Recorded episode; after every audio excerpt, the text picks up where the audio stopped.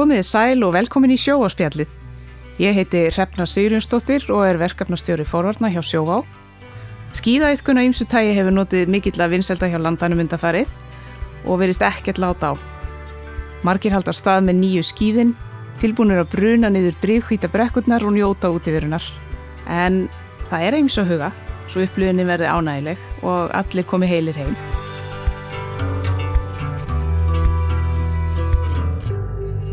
Til mín er komin Alex Stæði Reynisson, sölu og þjónusturaðgjafi hjá Sjóvá og skíðakappi með meiru. Hann ætlar að spjalla eins við okkur um hvað er verðt að hafa í hugaður en farið er á stað á skíðunum og eins hvað skal gera ef eitthvað kemur upp á. Verðstu mm. velkomin Alex. Takk fyrir það, takk fyrir að fá mig. Uh, já, við ætlum aðeins að ræða það hvað er verðt að hafa í huga þegar maður fyrir á skíði. Bæði bara svona upp alveg skynsemi og, og sumulegis hvað tryggingar varðar. Mm -hmm til að byrja með að þegar við tölum um skýði þá eigum við náttúrulega sjálfsög líka við bretti og fyrir að fyrsta þá er alltaf mikilvægt að hafa skynnsimina með fyrr þegar maður fyrir á skýði mm -hmm. skoða við spána, klæða þessu vel eftir veð, veðri.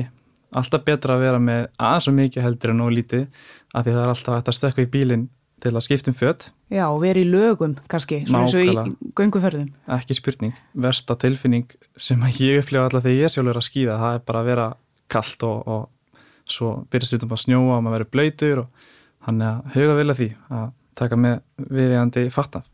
Já eins og Íslandi það sem alla, allra veður er von, ekki sísta fjöldum. Sko, nákvæmlega. og hefur þú stund að skýða íþróttina lengi? Já, svona í töljóran tíma. Ég byrjaði á bretti því ég var hvaða tí ára mm -hmm. og hef verið bara stund að það sem svona mitt áhuga mál. Það er í hína þessar ferðir, Bláfjall, Líafjall Já. og til, til að nýbyrjar að fara í svona fjallaskeðferðir þar sem maður lappar upp og skýða niður mm -hmm. þannig að það er alltaf, alltaf gaman En hvernig er það þegar maður er að fara á skýði eins og með öryggisbúna og svona mm -hmm. er ekki alveg nöðsilegt að vera með hjálm? Jú, alveg ekki spurning það er svona alveg nummer 1, 2 og 3 fyrir mér er hjálmurinn svona mikilvægast að öryggisadriði þegar kemur að öryggisbúnaði mm -hmm. um, vegna þess að ef það er eitthvað, eitthvað líkámsparti sem við viljum venda þá er það náttúrulega hausin á okkur. Já, toppstikki þarf að vera í læg Nákvæmlega, við komumst ekki langt án hans. Einmitt, en þarf eitthvað sérstakann hjálm eða nú eru margir sem nota kannski bara hjólahjálmin dugar hann eða? Ég myndir áðuleika að vera með sérstakann skíðahjálm og ástæðin fyrir því að hann bara vendar okkar aðeins betur heldur en þessi hefbundni hjólahjálmur það er alls ekki erfitt að nálgast svona skíðahjálm, hann er seldur í lang flestum bara útvistar búðum Já. þannig að ég myndi að lera áleika að vera með bara góðan skíðahjálm. Einmitt.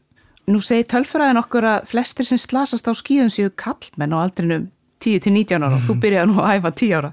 Eh, Ákveð ætli það sé? Það er góð spurning. Eh, það er kannski einhvern veginn svipa ástæði fyrir því að, að það er mitt algengasta algengasta, algengasta aldurshópurinn í bílatjónum er um 17 til 19, 20 ára. Mm -hmm. og það er eins og að, að skynsefinn sé ekki alveg svona í fyrsta sæti af þessum aldurshópu og þá kannski sérstaklega hjá strákum. Það er kannski eins og þeir sækjast aðeins meira í, ég veit ekki að fara hraðar eða smá spennu. Á, akkurat smá spennu og fara á stökkpallana og þannig að þá er mitt þannig að gera slísin aðeins oftar. Nákvæmlega. En eh, ef að það verður nú óhapp á skýðum og skiptir það máli hvernig slísi ber að til dæmis hvort það er vegna þess að ég ras á skýðunum og bruna á einhvern eða hvort einhver brunar á mig? Mm, Já. Um, Í sjálfu sér sko að það þarf náttúrulega fyrst og fremst alltaf að vera til staðar einhvers konar slísatrygging mm -hmm. um, Í flestum heimilistryggingum er ákveðin svona frítíma slísatrygging og hún er í, í gildi í sérstaklega við frítíma. Mm -hmm. um, en svo er bara rosa mikilvægt að, að fara valega uh, tala nú ekki um að eða snýbyrjaður að hérna áverðu leita náttúrulega á í þessar stóru brekkur að byrja hægt Já. leita er einhverja upplýsinga til dæmis á netinu eða fara í, fara í kennslu. Og ef það eru börn uh, þá hlýtur þú þurfa að fylgjast svolítið með þeim og kenna þeim. Já, algjörlega. Börnin eru bara eins og, eins og við sjálf, þau þurfa þjálfun. Mm -hmm. Þurfa þau meiri svona, sko þau náttúrulega þýrt að vera með hjálm, en er ykkur annar mm búnaður sem geti hendað? Það er til já einhver svona mjög sniður búnaður fyrir þau. uh, meðal annars svona, svona bakbrinnjur Mm -hmm. um, sumulegis svona úliðs svona úliðsvarnar úliðslífar í raun og veru sem að því að er náttúrulega rosalega algengt að byrjum detta annarkort aftur fyrir sig eða til hlýðar og bera fyrir sig hendurnar og akkurat sko einmitt. Þannig ef að maður lendir svona í óhapp í mista bruna á annan eða einhver brunar á mann eða ég sitt í brekku að borða nesti og fæ eitthvað naftan á mig og svona, þá ætti þessi slísatrygging svona ná yfir slís í frítíma. Já, hún gerir það að mestu og, og ég ætla nú ekki að vera eitthvað tæknilegur í sér spjalli en sangat skilmálunum að þá er þetta og veru bara eitthvað utan aðkomandi uh, skyndilegt atvik Já, sem að teku til einhvers konar svona meðsla um, þannig að já. En geta, sko nú er oft talað um að fólk skýði á eigin ábyrð og, og þurfi svona að- aðeins að huga af svona helstu atriðin. Mhm. En geta rekstraræðilar stundum borið ykkur ábyrð? Já, það hafa komið upp einhver tilfelli sem að akkurat rekstrar aðilarnir voru sem sagt uh, gerðir ábyrðir en maður má svo sem ekkert vera að gera ráð fyrir því það er aðalega ef það er einhver staðar einhver staðar svona slísahætta sem að rekstrar aðilin gæti mögulega gert betur og komið veg fyrir en í flestum tilveikum að þá er þetta bara alveg á manni sjálfum, þinn í eigin ábyrð Já, já, og eins og í náttúrulega öllum hlutum það, og tryggingar þær taka miða kannski að hverju tilfelli fyrir sig, það er alltaf að skoða söguna. Nákvæmlega, það er alltaf að skoða hvert á eitt tilvik fyrir sig og, og það er þá bara tjónadeildin í, í tryggingafélaginu sem þarf að skoða og meta stöðuna. Einmitt. En hérna skipti máli hvort að óhapp á skýðum er innanlands eða utan?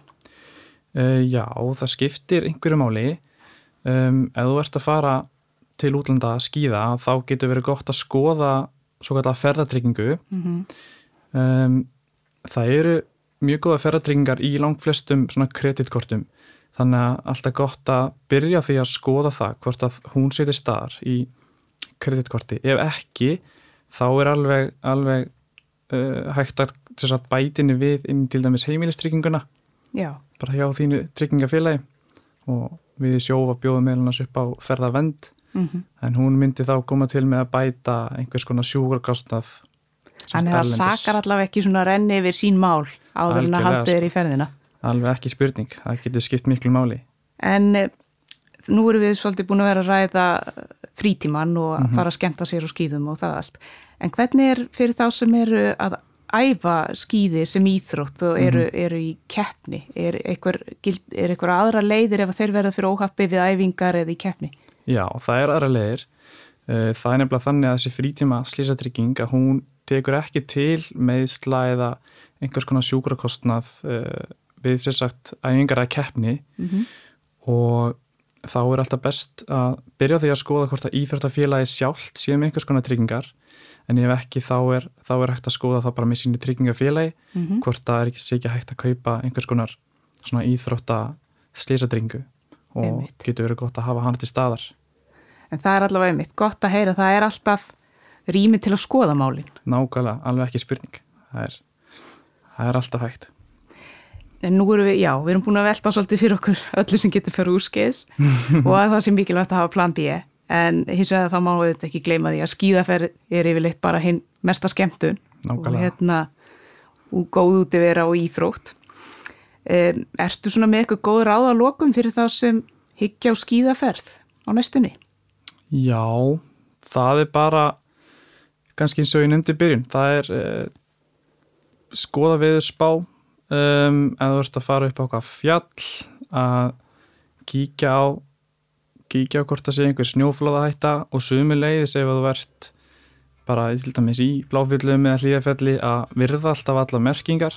Það er alltaf mert rosalega vel ef það er snjóflóðahætta og, og allt svoleiðis. Já, það er góð punktur. þannig að og hérna annars bara taka góðaskapið og, og fara valega hafa skynnsimina með fyrr Súkulega og brúsa. Er það ekki mest? það er mest, það er algjörlega það er ekki skíðaferð nema að maður sé með heitt kakó sko Akkurat.